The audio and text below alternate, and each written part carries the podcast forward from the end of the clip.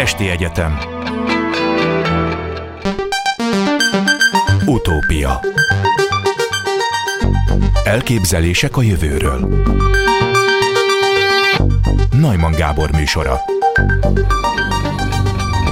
a földtörténet egyik legmarkánsabb ugrásszerű éghajlatváltozását, az Antarktisz eljegesedésével járó ősi globális lehűlés dinamikáját modellezték újszerű módon laboratóriumi kísérletek és számítógépes szimulációk együttes alkalmazásával magyar fizikusok és geológusok. A Scientific Reportsban megjelent eredményeik új megvilágításba helyezhetik a 34 millió évvel ezelőtt bekövetkezett, az élővilágot is sújtó ősi klimatikus esemény okokozati összefüggéseit, és ezzel hozzájárulhatnak a napjainkban zajló gyors klímaváltozás dinamikájának megértéséhez is. Üdvözlöm az utópiában Vince Miklós fizikust, az MTA ELTE elméleti fizikai kutatócsoport tudományos főmunkatársát. Jó napot kívánok! Jó napot kívánok, én is üdvözlöm a hallgatókat is. Mi történt 34 millió évvel ezelőtt? Sajnos már nem emlékszem rá. Sajnos igazából senki nem emlékszik, és pont ezzel a probléma, mert az biztos, hogy sok minden történt nagyjából egy időben, ahol ezt az egy időben, ezt úgy kell érteni, hogy a geológiai léptékben nagyjából, tehát olyan nagyjából egy 1-2 millió éves idő írtervalumon belül rengeteg minden történt. Amit tudunk, az az, hogy például a leletanyagból látszik, hogy volt egy elég komoly kihalási esemény, ez nem olyan komoly, mint mondjuk ami 30 millió évvel az előtt történt, amikor a dinoszauruszok nagy része kihalt, de azért egy komoly kihalási esemény volt, ami, és éppen ez alapján definiálják egyébként ezt a korszakhatárt, ami akkor volt, hogy az eocén és az oligocén korszakok közötti határ volt akkor. Na de miért haltak ki ezek az állatok? Hát, egyik dolog, ami akkor történt, az az volt, amit szintén látunk, hogy ekkoriban jegesedett el az Antarktisz. Tehát földtudós barátaink azt mondják, hogy mi tulajdonképpen jégkorszakban élünk mindig, amikor azt mondhatjuk, hogy a Földön vannak állandóan fagyott területek. Elnézést. jelenleg is egy jégkorszakban élünk. Elnézést, hogy itt a szavába vágok, ugye, hogy azt nevezzük jégkorszaknak, mármint hogy az emberiség, amikor Igen. a két sarkörnek van jégsapkája, nem? Így van, így van. Hát több definíció is van, tehát klasszikus értelemben nem ezt szoktuk gondolni, amikor jégkorszakra gondolunk, mert most például a klasszikus szóhasználat értelmében nem élünk olyan értelemben jégkorszakban, mint ahogy mondjuk 60 ezer évvel ezelőtt jégkorszakban éltünk, de, de ilyen általános földtani értelemben valóban jégkorszakban élünk, hiszen mind a két sarkon van jég jelenleg, és, és igen, tehát ez egy korrekt definíció, viszont 34 millió évvel ezelőtt, vagy 35 millió évvel ezelőtt meg nem ez volt a helyzet. Tehát az Antarktisz akkor jegesedett el, pedig egyébként az Antarktisz már a Kréta korszakban, tehát 30 millió évvel korábban, a dinoszauruszok korában már nagyjából ott volt, ahol most. Tehát nem az volt, hogy a kontinensek vándorlása miatt amik egyébként persze történnek ilyesmit, abszolút, hogy a kontinensek mozognak, de már a sarki pozícióját elérte az Antarktisz már régen, de ennek ellenére azt mutatja a leletanyag, hogy ott egy, egy burjánzó őserdőről beszélhetünk, és, és rengeteg fajról, és aztán valami nagyon durván megváltozott, és ráadásul ugyanekkor az is történt, hogy a széndiokszid szint a légkörben elkezdett eléggé markánsan csökkenni, és ráadásul, hogy tovább komplikálja a helyzetet, arra is van bizonyíték, hogy még becsapódások is történtek, tehát aszteroidák, nem, még egyszer nem olyan durvák, mint ami a dinoszauruszok kihalását okozó Chicxulub esemény volt 65 millió éve, de érdekes, hogy 34 millió évvel ezelőtt is vannak adatok, amik azt mutatják, hogy bizony voltak becsapódások is. Tehát ennyi minden történt egyszerre. Eljegesedő Antarktisz, kihalási esemény, csökkenő széndiokszid és becsapódások. És ez még hozzájön az is, hogy akkor történt az a kéreg mozgással kapcsolatos dolog is, hogy a dél-amerikai kontinens és az Antarktisz szétvált, mert addig a kettőt összekötötte egy földhíd, de, de akkor a két kontinens tulajdonképpen fokozatosan eltávolodott egymástól, és kinyílt az a dolog, amit ma úgy hívunk, hogy Drake átjáró, ami tehát az Antarktiszi félsziget és a dél-amerikai kontinens csücske közötti rész, ahol ugye annak idején ez a Francis Drake nevű kalóz meg tudta kerülni a Földet. Tehát ugye, és, és egyébként ez az egyetlen hely a jelenlegi kontinens elrendeződésben, ahol egy óceáni áramlás körbe tudja áramlani a bolygót. Tehát, ahol e, e, elnézést, de ezt a következőképpen írják le abban a cikkben, amit nekem elküldött. Azt vizsgálják több kutatóintézettel közösen, hogy mennyiben kielégítő az úgynevezett eocén-oligocén átmenet évtizedek óta széles körben elterjedt tankönyvekben is szereplő magyarázata. És itt jön az, amit ön most mondott, ez szerint a Dél-Amerikát az Antarktiszi félszigettel összekötő földhíd szétválása, azaz a drék átjáró kinyílása játszott kult szerepet az esemény történetében, ezzel ugyanis létrejött bolygónk legnagyobb vízhozamú óceáni áramlata, az Antarktisz körbefutó cirkumpoláris áramlás. A hagyományos értelmezés szerint e vízkörzés megindulásával a déli sarkvidék elszigetelődött a trópusok melegét szállító óceáni áramlatoktól, ezáltal a déli óceán és az Antarktisz hőmérséklete csökkenni kezdett, míg végül megjelent az állandó jégtakaró. De milyen volt a klíma akkor a Földön, és azt honnan lehet tudni, hogy akkor alakult ki a jégsapka a sarkokon? Hát igen, tehát eh, ugye lépésről lépésre haladnék. Ugye ez, amit most hallhattunk, igen, valóban ez az, amire azt írtam a felolvasott szövegben, hogy, hogy ez egy hogy ez valóban ez a klasszikus értelmezés. Tehát a klasszikus értelmezés valóban az, hogy amikor kinyílt ez a drékátjáró, akkor ezzel elsziketelődött az Antarktisz. És ugye ez az, amit hát amit mi el, el, kiegészítettünk ebben a kutatásban, mert hát ugye úgy tűnik, hogy, hogy, hogy nem egyértelműen csak ennyiről szólt a történet, hanem ugye a poén az az, hogy ehhez bizony kellett a széndiokszid is, de ha már a kérdés felmerült, az egy nagyon jó kérdés, hogy honnan lehet tudni például azt, hogy milyen volt a klíma 34-35 millió évvel ezelőtt. Igen. Hát ehhez a paleoklimatológusokat kell elsősorban megkérdezni, tehát mi dolgoztunk velük együtt, és szerencsére az elszén is kitűnő kutatócsoport működik, eh, ami ilyen témakörökkel is foglalkozik. Eh, Pálfi, eh, Pálfi József és, és Nyerges Anita a társszerzők közül, akik innen ebből az irányból közelítettek. Most egyébként úgy, kell, úgy lehet megtudni, hogy milyen volt például a bolygó átlaghőmérséklete, hogy meg kell nézni a tenger, az óceáni üledékeket, ott ugyanis az történik, hogy az óceánban éldegélnek mindenféle pici lények, foraminiféra nevű egészen pici, mikroszkopikusnak nevezhető élőlények. Ugye ezek a víz felszínhez közel éldegélnek, tehát abban a mélységben, ahova lejut a fény, nyilván, de aztán utána, amikor meghalnak, akkor az ő vázuk az lesüllyed a tenger aljára, és akkor ott szépen lerakódik, és réteg, réteg, rétegekbe rendeződve, így tulajdonképpen a tengerajzaton megtalálható. Tehát minél mélyebbre súr az ember a tengerajzaton, annál, mélye, annál régebbi korokban meghalt foraminiféráknak a kövületeit találja meg. Na most, amíg élnek ezek a lények, addig természetesen beépítik a héjukba az oxigén atomokat, amiket találnak maguk körül a vízben természetesen. Na most az oxigén atomoknak az izotóp aránya, tehát az, hogy milyen arányban találkozunk ott az oxigénnek a 16-os és a 18-as atomsúlyú változatával, ennek a kettőnek az elő egymáshoz képesti aránya arról kiderült, hogy az nagyon érzékeny a hőmérsékletre. Tehát egészen egyszerűen, hogyha a bolygó melegebb, vagy ha hidegebb, akkor más-más arányban vannak jelen egymáshoz képest ezek az izotópok, amiket tehát addig építettek be a héjukba ezek az apró lényecskék, amíg éltek. Tehát amikor leüllepettek az aljára, akkor igazából a geológus barátaink meghatározzák a, a rétegvastagságból, hogy az mennyi évvel ezelőtti, vagy hány millió évvel ezelőtti réteg, és utána pedig az izotóparányokat megvizsgálva abban az adott rétegben ki lehet ilyen módon közvetetten következtetni, hogy milyen volt a hőmérséklet. De a probléma tényleg az, hogy értelemszerűen ez nem egy olyan jó felbontású dolog, tehát egy millió év ide vagy oda, vagy akár kettő, az simán benne van, és egyébként még rosszabb a helyzet, az egyébként hasonló módon izotópokból megállapítható széndiokszid koncentrációval. Éppen emiatt nem tudták az emberek évtizedeken keresztül szétválasztani, hogy mi okozott mit. Ugye a klasszikus értelmezés az valóban az volt, amit elmondott, kinyílt a drékátjáró, kialakult a körállamrás az Antarktisz körül, elszigetelte az Antarktisz. Ez a klasszikus dolog.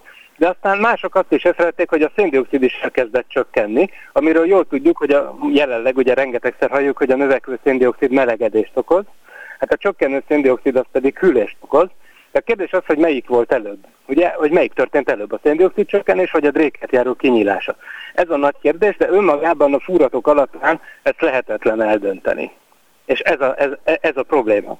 És akkor e- itt jövünk mi a képbe, mert mi azt vizsgáltuk meg. Mármint, hogy a fizikusok, ugye? Mert hogy itt vannak igen. ökológusok, vannak ebben a kísérletben mindenfajta tudományos tudással bíró szakemberek. Igen, igen, tizen, tizen vagyunk, tehát ez szinte egy foci csapatnyi.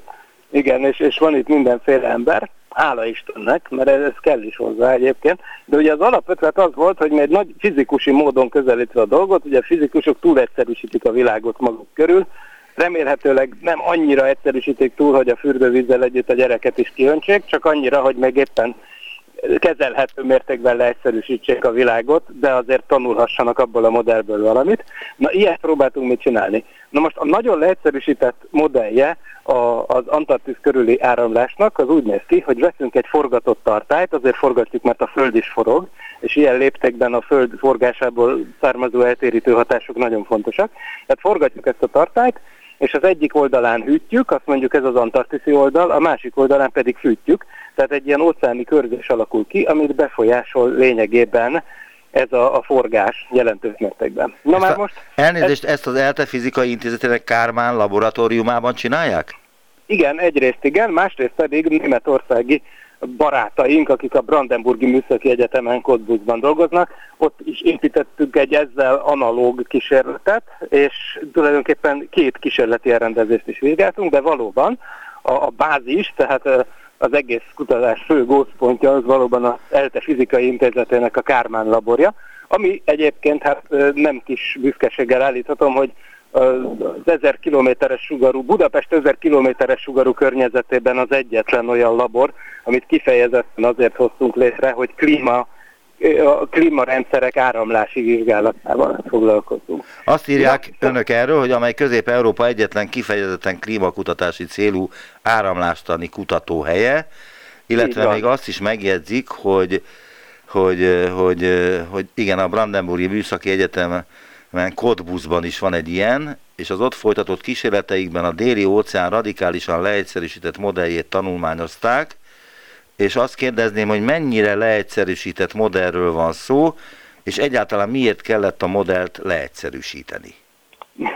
Igen, én ezt kezdtem el mondani, hogy, hogy a le, nagyon leegyszerűsített modell az annyit jelent, tehát, hogy veszünk egy forgatott kísérleti elrendezést, azért forgatjuk, mert a Föld forog, és külmérséklet különbséget teszünk a tartály két oldalára, és azt állítjuk, hogy ezzel a két dologgal, tehát ha van forgatás és hőmérséklet különbség, akkor lényegében egy óceáni vízkörzési rendszernek a két legalapvetőbb dolgát modellezzük. Azért kell egyébként radikálisan leegyszerűsíteni, mert hogyha az ember valamit a laborban akar modellezni, akkor sajnos nem lehet azt csinálni, hogy mindent lekicsinyítünk, tehát hogy Ugye az óceánban annyi minden van, beleértve az ajzati domborzatot, meg az élőlények szerepét is egyébként, meg a sótartalmat, meg az óceán fölötti időjárást, meg minden, hogy természetesen esélyünk sem volna arra, hogy mindent lekicsinyítsünk egy ilyen konyhai fazék méretű kísérleti edényben, mint ez, hanem ki kellett rag, és ugye azzal ugye elbonyolítanánk a dolgot, hiszen mi most tényleg pontosan arra vagyunk kíváncsiak, hogy mik a fő hatások,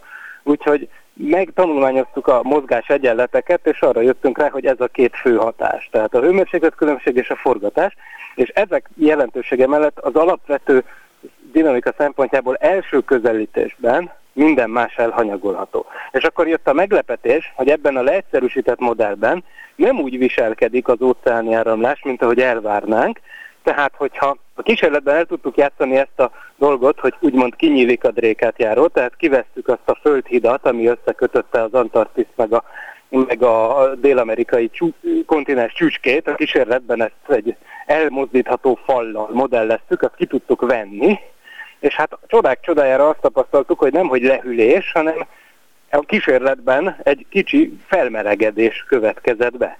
Ami viszont, a, amit mondott, hogy a tankönyvekben mi a hagyományos interpretáció, az, els, az, az ezzel ellent mond, mert ott azt mondják, hogy ha kinyílik a drékátjáró és elszigetelődik az Antarktisz, az kb. önmagában garancia a globális lehűlésre, Na most látjuk, hogy azért ennél bonyolultabb kell, hogy legyen a Tehát helyzet. lehet, hogy be kell zárni ezt a bizonyos drékátjárót? Le kéne zárni? Hát, ugye nekünk nem áll hatalmunkban, hogy jelenleg, de arra vonatkozik a kérdés, hogy... De a laboratóriumban, hát ott meg tudják tenni, lezárják és kinyitják, lezárják. Igen, hát ezt magyarázom, hogy és a amikor... laborban, amikor ugye úgy indultunk el, hogy be volt zárva a drékátjáró, és aztán eltávolítottuk, és azt vettük észre, hogy a drékátjáró kinyílásának hatására nem, hogy lehűlés, hanem nem, felmelegedés, felmelegedés történik. De azt ami, akarom... Ami, ami ellenmondott a, kis, a paleoklíma adatokkal, természetesen, és akkor egy számítógépes modellel megpróbáltuk megérteni, hogy mi az eltérés oka. És nagyon érdekes dolgot tapasztaltunk, amit röviden összefoglalva úgy mondhatok el, hogy, a legfont, hogy, so, hogy fontosabb az a jég visszahatás szerepe, mint hittük. Ugye a jég az egyik olyan dolog volt, amit nem tudtunk modellezni.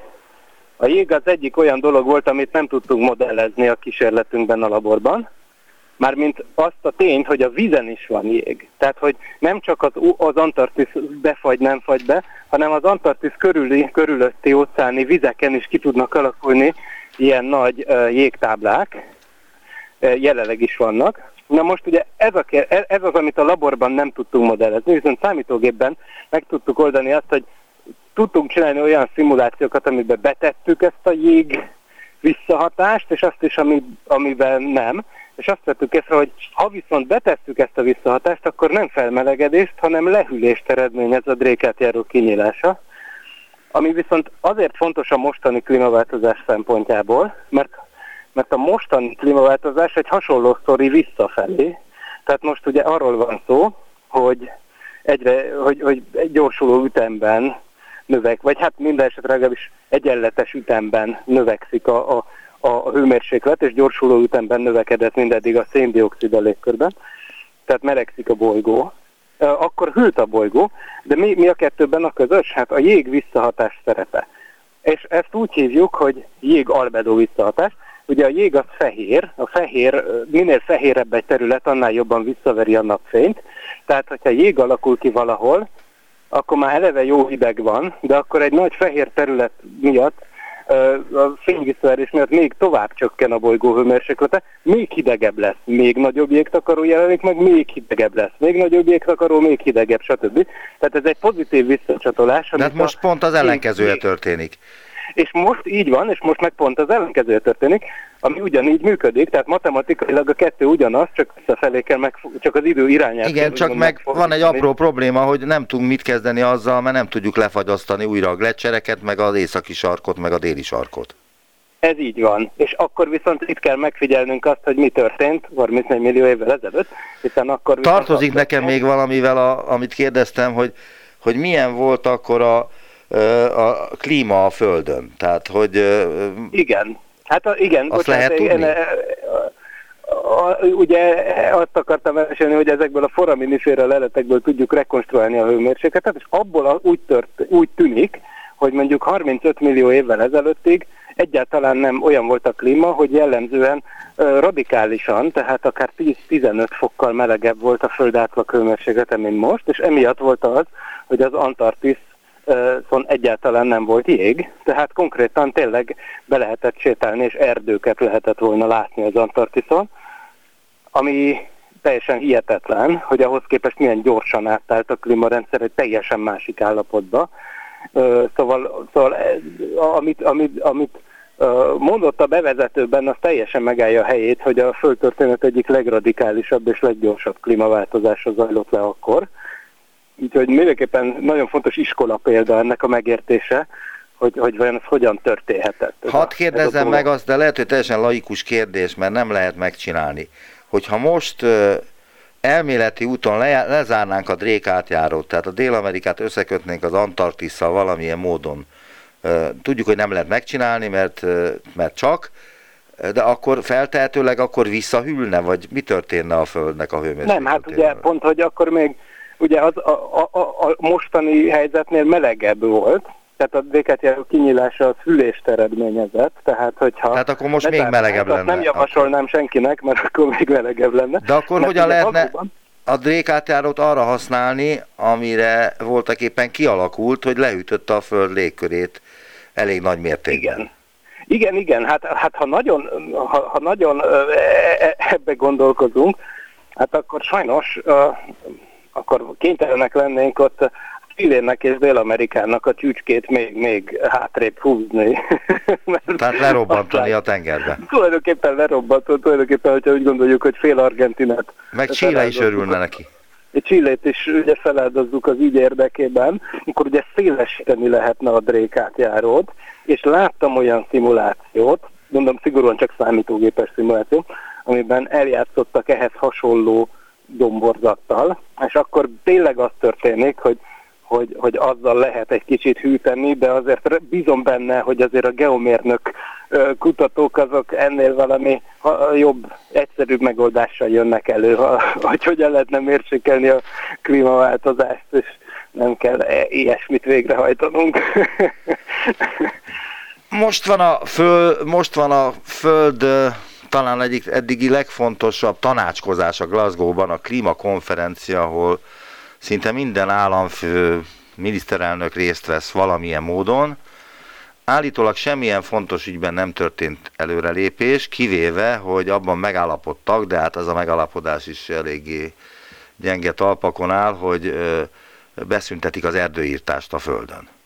Mi a vélemény erről a klímakonferenciáról, ami Glasgow-ban zajlik?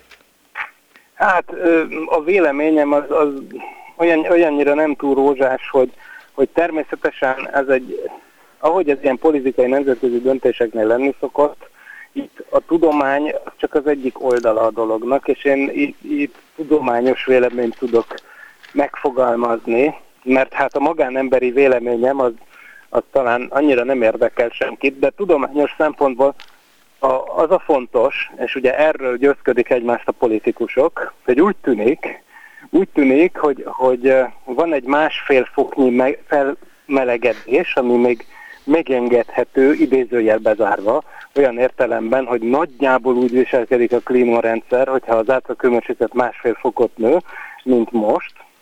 Viszont, hogyha azt átlépjük mondjuk 2050-re, tehát ennél nagyobb mértékű felmelegedés jön elő, akkor viszont egy másmilyen jellegű állapotba kerülhet a klímarendszer, ami kicsit hasonlít ahhoz a brutális átmenethez, amiről beszélgettünk eddig 34 millió évvel ezelőtt. Tehát a politikusoknak azról kellene elsősorban egymást meggyőzni, ami persze egy nagyon nehéz kérdés, vagyis hát ne, borzasztó persze, mert hát ezek komoly gazdasági vetületek járó döntések, de hogy valahogy, hogyha elhisszük azt, amit a klímamodellek mondanak, akkor ne, nem ártana, hogyha ezt a, a széndiokszid kibocsátáson keresztül valahogy meg tudnánk oldani, hogy ne lépjük át azt a bűvös határt. Most kicsit úgy gondolhatjuk, hogy ehhez késő van már. De most annyit szeretnék csak még a hallgatóknak elmondani, hogy a másfél fok az nem tűnik soknak, tehát ugye ennél sokkal nagyobbat ingadozik évről évre, vagy akár napról napra a hőmérséklet, felmerülhet a kérdés, hogy ez miért olyan érdekes. Ugye ezt akarom mondani, hogy a, a kísérleteink is azt mutatják, hogy igazából nem az a lény, érdekes, hogy, hogy a klímaváltozás során melegszik az átlaghőmérséklet, hanem az a legfontosabb számunkra, akik itt élünk a mérsékelt égövben, hogy mindeközben az, a sarkok gyorsan melegednek, de az egyenlítő meg szinte nem melegszik, tehát a hőmérséklet különbség változik a sarkvidék és az egyenlítő között, és ha változik a sarkvidék és egyenlítő közti hőmérséklet különbség, akkor nagyon változik az időjárás. Tehát az időjárás jellege lesz teljesen más akkor, hogyha tovább csökken ez a különbség a sarkvidék és az egyenlítő között. Végeztek olyan Vannak modellkísérleteket önök is akár, hogy hogy hát ezt a fölmelegedést adottnak adják, és, és szabadjára engedik azt a laboratóriumban azt a szerkezetet, Igen. ami ezt mutatja, akkor tehát Igen, me- meddig pontosan. jutunk, milyen melegre lesz a Föld légköre, illetve a felmelegedés az milyen drasztikus lesz, hogyha a másfél fokon túl is melegszik a Föld? Hát e, na ez, ez, ez olyan dolog, ez a kérdés, amit viszont csak számítógéppel lehet megvizsgálni, tehát a labori kísérletünkben nem ezt vizsgáltuk, hanem azt, hogy, hogy erre hogy reagál, a, a, mit mondtam, az a pici időjárás a modellben. Igen. Az pedig úgy reagál, hogy egyre előrejelezhetetlenebbé válik. A, az, az a kérdés, hogy vajon, hogyha ugyanúgy folytatjuk, mintha mi se történt volna, igen, igen, hát akkor, akkor, akkor nagyon magas szinten stabilizálódna a hőmérséklet. Az mit jelent a magas szinten? Olyan, olyan durván, hogy az teljesen irre, irrealisztikus, tehát azt kell, hogy mondjam, hogy kijönnek a dolgok a modellből, de most én szándékosan nem mondok számokat, Miért mert a modellt arra a világra kalibrálják, amiben most élünk, úgyhogy a, abból ugye a modellt be kell valahogy állítani, és mi alapján állítunk be egy számítógépes modellt? Hát azok alapján, az időszakok alapján, amikről van már némi tapasztalatunk. Most mi nagyon szabadjára engedjük a széndiokszidot, mondjuk azt mondjuk, hogy érje el azt a szintet, azt a nagyjából a mostaninak ö, több mint háromszor, háromszor ilyen magas volt a széndiokszid szint mondjuk a krétakorszakban, amikor a dinoszauruszok éltek, a balzsamos hőmérséklet uralkodott az egész bolygón, tehát hogy egyáltalán nem volt sehol hó, ilyenek, tehát ilyeneket el lehet érni. De hány fok Viszont- volt? Fú, szerintem a, ugye mostaninál ugye nagyjából egy 20 fokkal magasabb átlag hőmérsékletet telnek. Igen, ezt nehéz pontosan tudni, én úgy tudom, de ilyesmi. Hát ez ilyesmi lehet. tökéletesen de még egyszer ahhoz ez vezet, hogy ideális. kihal az emberiség. Tehát a 20 fok az azt Persze, jelenti, hogy, persze, persze. hogy a állatok meghalnak, nem lehet termelni, Hát mezőgazdasági igen, az termelés megszűnik. az átalakul, így van. Tehát ugye nem a bolygót, hanem az életet kell féltenünk itt, sőt az emberi életet elsősorban olyan értelemben, hogy nyilván a bolygó a jelenleginél sokkal durvább klímaváltozásokat is átélt, tehát a bolygó az köszöni szépen jól van, élőlények is voltak, és feltehetőleg lesznek is rajta, csak Hát hogy csak- azok milyen élőlények lesznek. Baktériumok, vírusok, meg ilyesmik. Hát nem feltétlenül, hát egy, tehát az élet utat tör, hogy a Jurassic Parkot idézzük, ugye természetesen, tehát az biztos, hogy valamiféle fejlett élőlények is ki tudnak alakulni, hiszen még egyszer a dinoszauruszok korában a mostaninál lényegesen magasabb volt a széndiokszid koncentráció is, meg a hőmérséklet is. Csak hát ugye ez, ez minket kevéssé vigasztal, azt hiszem. Nagyon szépen köszönöm az interjút. Vince Miklós, fizikus, az MTA ELTE elméleti fizikai kutatócsoport tudományos főmunkatársa volt az utópiában. Köszönöm, köszönöm szépen az interjút, viszont hallásra. Viszont hallásra. Utópia. Kvantum Informatikai Nemzeti Laboratóriumot hoz létre a Wigner Fizikai Kutatóközpont Domokos Péter szakmai vezetésével. Üdvözlöm Domokos Péter fizikust, a Magyar Tudományos Akadémia rendes tagját az Utópiában. Jó napot kívánok! Jó napot kívánok! Mi az, ami a kutatóközpont megértéséhez szükséges a kvantum informatikából? Hogy a hallgatók egyáltalán tudják, hogy miről van szó. A kvantuminformatika az egy viszonylag új terület, amelyik a, most lép át a tudományos kutatás megalapozásából a, az alkalmazások elterjedésének a világába, tehát már számos olyan eszközt lehet most is kapni, amelyik kihasználja a kvantummechanika nagyon furcsa törvényeit, és olyan feladatokat olyan módon old meg, amelyre a eddigi, korábbi, amit mi klasszikusnak nevezünk, tehát a klasszikus fizika, a fizi- fizikán alapuló eszközök nem voltak képesek. A kvantuminformatikának a kulcsfogalma a kvantum bit, ami a, ugye a klasszikus informatikai bitet, a 0-1 lehetőségeket ö, általánosítja, és hasonlóképpen, ahogy a, az informatikának a megszokott világunkban ugye alkalmazásai vannak a kommunikációban, meg a számítástudományban, ugye leginkább ezek azok a területek, ahol ö, az informatika megjelenik. A, kvantumos bit, a kvantumos információ is a kommunikációban, illetve a számítástudományban ö, hoz teljesen új alkalmazásokat. Elolvastam a cikkét, amit elküldött nekem, a kvantummechanikától a kvantum technológiáig címűt, de nem állítom, hogy képes lennék levizsgálni belőle önnél. Megkérhetném néhány alapdolog tisztázására? Itt a kollégáimat megkérdeztem, hogy mit szólnak ehhez, tegyék föl ők is a kérdéseiket, viccből kérdeztem persze, de ők azt se tudták, hogy mi az a kvantum. Mármint, hogy meghatározni, definiálni. Hogyan lehetne érthetően definiálni, hogy mi az a kvantum? Értem. Hát a- az, hogy mi az, hogy kvantum, az, az egy nyelvi dolog.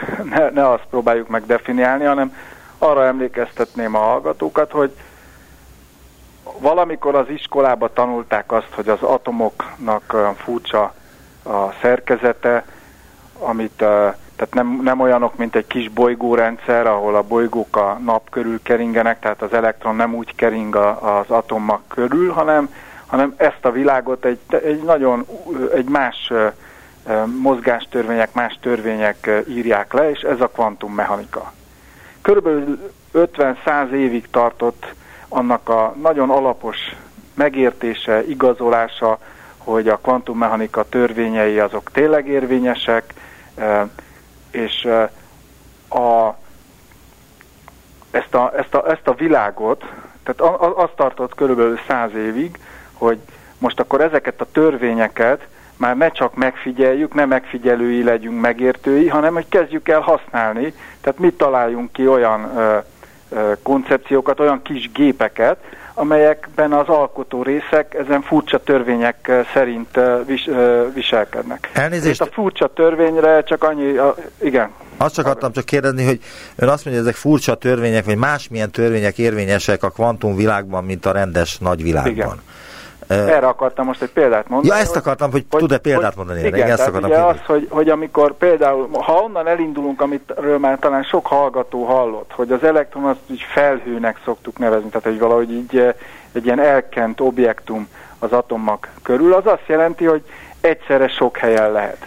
Ezt szuperpozíciónak nevezzük. Tehát azt, hogy a bizonyos állapotok, amiket lehetővé tesz a természet, hogy megvalósuljanak, akkor arra is lehetőség van, hogy ezek egyszerre valósuljanak meg. Ezekben egyidejűleg, ezt a szaknyelven szuperpozíciónak nevezik, szuperpozícióban legyen a rendszer. Tehát az itt is vagyok, meg ott is vagyok, ez az a nagy furcsaság, amit nem tudunk elképzelni, hiszen a mi makroszkopikus világunkban ilyet soha nem tapasztalunk. Tehát, hogy az nem lehet, hogy, hogy egy macska él is, meg hal, meg, meg, meg is van, meg, meg van halva, ez egyszerre nem lehet, ez a híres Schrödinger macska paradoxon. Tehát ezért e, e, volt nehéz elfogadni, hogy, hogy mégis valahol, hogyha nagyon-nagyon apró részekre vágjuk az anyagot, és eljutunk arra a szintre, ahol már atomok vannak, meg elektronok, ott azért ez, ez, való, ez, ez a lehetőség, ez van. A Schrödinger macskája paradoxon az tulajdonképpen mit bizonyít? A Schrödinger macskája paradoxon az csak rávilágít arra, hogy, hogy ennek a szuperpozíciónak, ami a mikroszkopikus világban van, hogyha valami, egy mérési folyamat során ezt fel, megpróbálnánk felnagyítani az általunk közvetlenül észlelhető világra, akkor egy abszurditáshoz vezet. Ennek a feloldása, hogy miért van az, hogy eltűnik ez a szuperpozíciós lehetőség mondjuk egy macska esetében, az egy hosszú folyamat volt, amíg ezt, és, és sokan még ma, ma, is, ma is gondolkodnak azon, hogy valahogy még lehet, hogy lehetne ezt még jobban megérteni. Ez a kvantummechanika méréselméletének a, a paradoxona, vagy a kvantummechanika méréselméletének a területe. Ez, ez igazából szerintem mára már eléggé jól lehet érteni, hogy, hogy ha elindulunk az elektrontól, kis vagy kis molekuláktól, ott még látjuk ezeket a interferenciákat, szuperpozíciókat, és egyre nagyobb lesz a, a, az az objektum, egyre több kölcsönhatásban vesz részt a környezetével, akkor ez a törékenyé válik ez a, ez a szuperpozíciós lehetőség, és eltűnik. Viszont azokban a, a, az alkalmazásokban, amiket most a kvantuminformatika ígér, azokban ezeket igenis kihasználjuk, ezek, ezt a szuperpozíciós lehetőséget, tehát itt olyan eszközökre kell gondolni, amelyekben a nagyon pici objektumokat, tehát atomi szintű objektumokat kontrollált módon használunk, kontrollált módon tudunk velük dolgozni. Ezek mint egy nagy gépben a fogaskerekek, tengelyek, csavarok, a, ezekben a kis ö, kvantumos eszközökben pedig az alkotó részek, ezek a kis, ö, de jól kontroll, kontrollálható objektumok, egyedi atomok, molekulák, vagy kis félvezető darabkák, amelyekben, azért, amelyekben viszont még él ez a szuperpozíciós lehetőség, és ezt ki tudjuk aknázni. Tehát a szuperpozíciós állapot az csak egy bizonyos szintig érvényes, és ez mi ez a szint? Tehát, hogy, hogy meg... Ez egy nagyon érdekes kérdés. A, be is vezettek egy fogalmat erre, tehát ugye azt úgy, úgy beszéltek erről a tudósok régebben, hogy van a mikroszkopikus világ, akkor a, abban a kvantummechanika törvényei uralkodnak, és van a makroszkopikus világ, a, a, ahol meg a klasszikus fizika törvényei, amiket mi is észlelünk, és hogy hol van a határ, ezt nehéz megmondani, és bevezették azt, hogy van egy ilyen mezoszkopikus, egy ilyen közbülső tartomány. Vannak olyan kutatók, akik arra törekednek, hogy minél nagyobb objektumokon kimutassák ezt a, az interferencia lehetőséget. Pillanatnyilag a, a rekord az egy olyan molekula, aminek több mint ezer atomból áll, tehát ez egy nagy fehérje, ftalamin az a neve, nagy fehérje molekula, és ezt képesek voltak szuperpozíciós állapotba hozni, amit úgy lehet bizonyítani, hogy a kétréses kísérletben, tehát egy, egy nyalábban ráküldenek egy, egy ernyőre, amin van két rés, és a két résből kiinduló elemi hullámoknak az interferenciáját ki tudták mutatni. Ez, ez, ez egy... Tehát, hogy egyszerre mind a két résben ott volt van, ez a molekula? egyszerre mind a két résen átment végül is ez a molekula, és ezért ez már egy nagy eredmény, mert ez ennek a molekulának a mérete már közelíti mondjuk a mai időkben nagy figyelmet kiváltó vírusoknak a méretét. Tehát ilyen nagy, nagy méretben is sikerült, és akkor itt az van, hogy, hogy azt lehet látni, hogy nagyon nagy erőfeszítéssel el lehet szigetelni bizonyos kvantumos objektumokat a környezeti kölcsönhatásoktól, és akkor ott megőrzik ezt a furcsa tulajdonságokat, de ehhez nagyon nagy erőfeszítést kell tenni nem csak a, az ilyen nagy molekul, nem csak e, abban az esetben, hogyha mondjuk arra törekszünk, hogy minél nagyobb objektumban még megmutassuk a kvantumos jelleget, hanem ez természetesen az atomi rendszerekre is igaz. Tehát a kvantum gépek azok mindig egy nagyon különleges környezetet igényelnek ahhoz, hogy tudjanak működni. Tehát függően attól, hogy mi maga a megvalósítása egy gépnek, de vagy nagyon alacsony hőmérsékletre van szükség, vagy nagyon nagy vákumra, hogy a háttér gáz ne zavarjon. Tehát ezek azért mindig egy ilyen nagyon speciális környezetben létező fizikai rendszerek.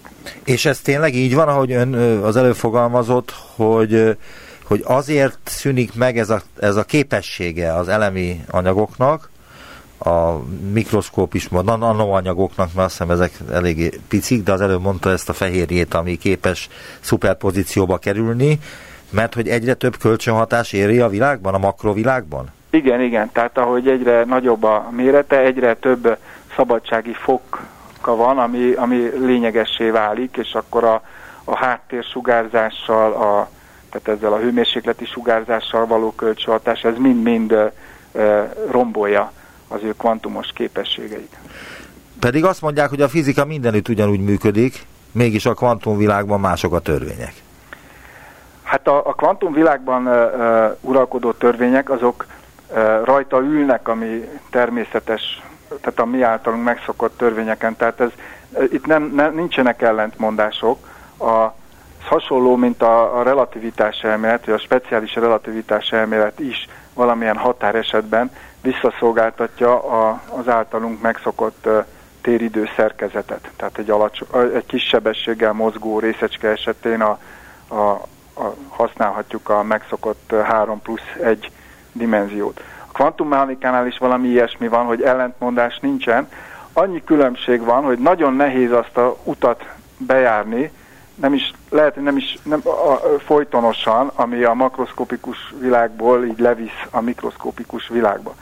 De az, hogy azok a törvények ezek működnek és érvényesek, azt, azt tudjuk.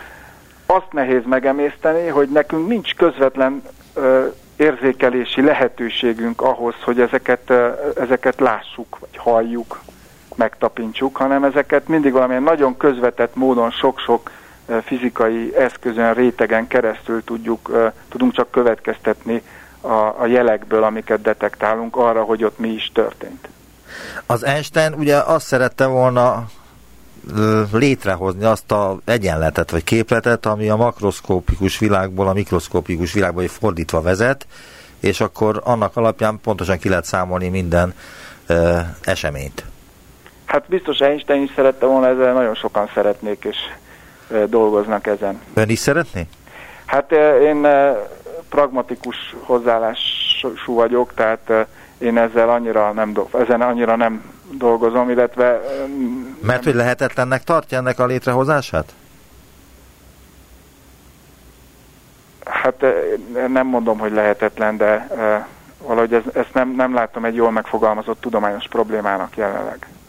Uh-huh. A másik, inkább úgy azt mondanám, hogy, hogy most az, az egy nagyon izgalmas lehetőség, hogy kísérleteket lehet végezni ezekkel az objektumokkal. Tehát egyre pontosabb, egyre kontrolláltabb kísérleteket tudunk végezni olyan objektumokkal, mint egyetlen egy atom, vagy egyetlen egy foton. És akkor ezek olyanok lesznek, mint a Lego kockák, ilyen elemi építőkövek, és ezekből elkezdhetünk építgetni érdekes uh, rendszereket. És ez egy operatív megközelítés arra, hogy lássuk, hogy meddig tudunk elmenni abba, hogy meddig tudjuk azt a koherenciát, ezt a kvantumos koherenciát, szuperpozíciós képességet megőrizni egy ilyen rendszerben. Tehát szerintem most már, ha már egyszer átléptük a határt, akkor azt, ér, azt ér, az igaz, hogy ez a két világ közötti határ az egy bizonytalan dolog, ott, ott, ott valami furcsaság van, de én izgalmasabbnak tartom most a határ túloldalán vizsgálódni. A most létrehozandó kvantuminformatikai nemzeti laboratórium céljai közé tartozik egy olyan regionális kvantumkommunikációs hálózat létrehozása, amely csatlakoztatható az Európai Unióban tervezett kvantum internethez. Miben különbözik a kvantum internet a hagyományos internettől? Igen, tehát a, egy pár szót mondanék a Nemzeti Laboratóriumról Igen, igen, igen. Tehát ez egy, ez egy konzorciális kezdeményezés, tehát a Magyarországon dolgozó fizikus, villamosmérnök, informatikus közösség együtt próbál stratégiai célokat megvalósítani. A Wigner a, a konzorcium vezetője, de a nagyon nagy erőkkel vesz részt ebben a laboratóriumban a Budapesti Műszaki és Gazdasági Egyetemnek a Természettudományi Kara és a Villamosmérnöki, illetve Informatikai Kara, és az Ötvös Lórán Tudományegyetemnek a Természettudományi Kara és a, a, az Informatika Kara. Tehát ez egy nagyon sok résztvevős nagy kezdeményezés. Az egyik stratégiai célunk valóban az, hogy azt a képességet kialakítsuk Magyarországon, hogy egy kvantumos kommunikációs hálózathoz mi tudjunk csatlakozni. Ez ezért a több résztvevőnél kialakítunk egy állomást, ami kvantumos információt tud fogadni és küldeni, és ezeket összekötjük, és ez az, ami aztán egy nagyobb hálózathoz tud kapcsolódni, amire egyébként már van Európai Uniós kezdeményezés, hogy ezt a hálózatot létrehozzák a különböző országok, és utána egy európai szinten egy hálózat legyen. Ami most látszik, hogy ilyen hálózatról, hogy ez a információ, titkos információ küldésére alkalmas leginkább. Tehát nem videókat fogunk letölteni ezen, ez nem a sebesség szempontjából jobb, mint a most meglévő internet, hanem arra, arra jó, hogy az ezen a hálózaton küldött információ, például titkosításhoz szükséges kulcsok, garantáltan lehallgatásmentesek. Tehát az azt jelenti, hogy persze le lehet hallgatni, de akkor az, aki küldte azt a kulcsot, meg aki fogadja, az ezt, ezt megtudja. Igen, de hadd kérdezzem meg, hogy milyen információkat kell vagy lehet megosztani ennek a kvantum számítógépnek a segítségével? Ez most, ez itt most még nem a kvantum számítógép. Illetve a kvantum hálózat segítségével. hálózat, Igen, ami, annak a segítségével. Ami egy optikai, szintén optikai kábelekkel működik, vagy lehet műholdas kapcsolat. Hát itt legegyszerűbb, a, a lega, tehát az az alkalmazás, ami már most látszik, és amire ezt használják, az az, hogy elküldenek egy bit sorozatot kvantumbitekben kódolva, ami utána egy titkosítási kulcsként használható. Tehát például demonstrációs célral Peking és Bécs között létrehoztak egy olyan Skype beszélgetést, aminek a titkosításához a kulcsot azt egy műholdas kapcsolaton keresztül már kvantumbiteken keresztül szállították. És ez azért lényeges, mert a kvantumbiteknek van egy olyan tulajdonsága, hogyha valaki megméri őket, a mérés az egy beavatkozás a rendszerbe, az a kvantumbit az, az, arról egy kis, az, az megőrzi, tehát azon történik valami változás. És ezért vannak, vannak olyan kriptográfiai protokollok, amelyek kimutatható, hogy valaki azt a csatornát lehallgatta. Tehát ha valaki abszolút biztos akar lenni abban, hogy egy, egy kulcs az titkos, azt tényleg senki nem tudhatja, akkor erre egy kvantumos csatornát lehet használni. Ilyen, ezek az eszközök már kaphatók, több gyártó van, amelyik 8-9 kilométeres távolságban ilyen kulcs szétosztó eszközöket árul, amelyet például bankok vásárolnak meg. A bankfiókok reggel ezen keresztül tudnak kicserélni egy titkosító kulcsot. Aha. De a tudósoknak feltételezhetően teljesen más hálózatra van szüksége. Vagy nem? Hát ez, ez, egy, ez, ez az egész kvantum kommunikációs hálózat, ez, ez a, a, egyrészt ez egy mostan egy, tehát ez egy most nagyon sok szempontból egy mérnöki probléma ma már, tehát van, vannak még olyan tudományos kérdések, amiket, amiken dolgozni kell, főleg az, hogy hosszú hatótávolságon, tehát hosszú távolságokat át lehessen hidalni, de innentől kezdve ez egy kriptográfiai, matematikai, informatikai kérdés. Hát a, nekem, mint tudósnak, a, tehát mondom, ez, ez nem váltja ki azt a csatornát, azt a kommunikációs csatornát, amit most jelenleg használunk, tehát a hagyományos internetet. A kvantum informatikai alkalmazások, például egy ilyen hálózat, az más feladatok megoldására jön létre. Erre mondtam most ezt a példát, ezt a titkosítást. Aha. Amúgy a másik ilyen alkalmazása lehet a szokásos internethez hasonlóan kvantum számítógépek összekötése, tehát hogy kvantum számítógépek tudjanak kommunikálni úgy, hogy közöttük az információ is egy kvantumos csatornán keresztül menjen, de ez, ez, ez még egy icipicit a, a science fiction, tehát azért ez még a jövő mutat, míg a, a, mondjuk az előző előbb említett alkalmazás, ez a kvantumos titkosítás, ez, ez már egy létező, egy létező eszköz. Össze lehet-e kötni a hagyományos internetet a kvantum internettel? Hát biztos, hogy, hogy azok a, ez össze is van kötve, mert azok a laboratóriumi rendszerek, amelyekben kvantumos kísérletek folynak, vagy ilyen kvantumos eszközöket építenek, azok, azokban lévő számítógépek be vannak kötve a klasszikus hálózatba. Az, hogy ez mire jó a kettő összekötés, erre én most nem tudok válaszolni. Tehát nem tudom kitalálni. Ez, én, én erre úgy gondolok mindig, hogy ezek nagyon különleges gépek, amelyek más feladatok megoldására lesznek alkalmasak, mint amik, amikre mostani gépeinket használjuk. Biztos, hogy egy szövegszerkesztő az nem, a szövegszerkesztésre nem kvantum számítógépet lesz érdemes használni száz év múlva sem. És mi a különbség a kvantum számítógép és a hagyományos számítógép között? Ismerünk olyan matematikai feladatokat, amelyeket a hagyományos számítógépeken nem lehet megoldani, nagyon-nagyon hosszú ideig tart, míg kvantum számítógépre, kvantumbiteken alapuló ö, ö, rendszerben ki lehet találni algoritmusokat, amelyek ezeket megoldják. Az, hogy, Mert hogy gyorsabbak van, nagyobb teljesítményűek? Nem feltétlenül a gyorsaságot használják ki, hanem ezt a szuperpozíciós tulajdonságot, egyfajta párhuzamosságot, ez egy teljesen új paradigmája a számítástudománynak, és ezzel sok-sok matematikus foglalkozik már, hogy akkor itt milyen algoritmusokat lehet írni.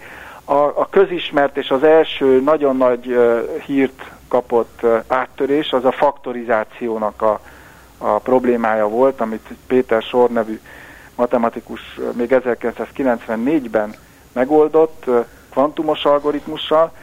Tehát két számot mondjuk jó sok számjegye van, akkor azt össze tudjuk szorozni, mert kockás füzetben megtanultuk, hogyha még a hosszú ideig is tart, akkor össze tudjuk szorozni.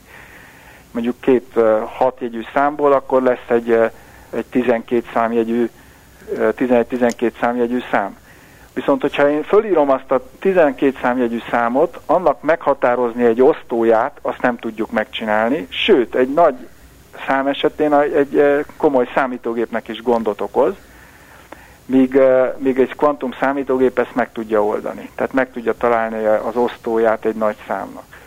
Vagy az utazóügynek problémája, hogy mi az optimális bejárási útvonal egy gráfon, tehát különböző városokat összekötnek utak, és melyik a, az a legrövidebb út, ahol minden várost e, tudja érinteni az ügynök. Ez is egy matematikai értelemben nehéz probléma, aminek az, az optimális megoldására kvantum számítógépek tudnak választ adni. Nagyon szépen köszönöm, hogy elbeszélgetett velem, és valamennyire megismertetett minket a kvantum informatikával, illetve ezzel a Nemzeti Laboratóriummal, ami most készül. Damokos Péter, fizikus, a Magyar Tudományos Akadémia rendes tagja volt az utópiában, viszont hallásra. Viszont hallásra, köszönöm szépen. Visszaértünk a jelenbe. Neumann Gábor utópia című műsorát hallották.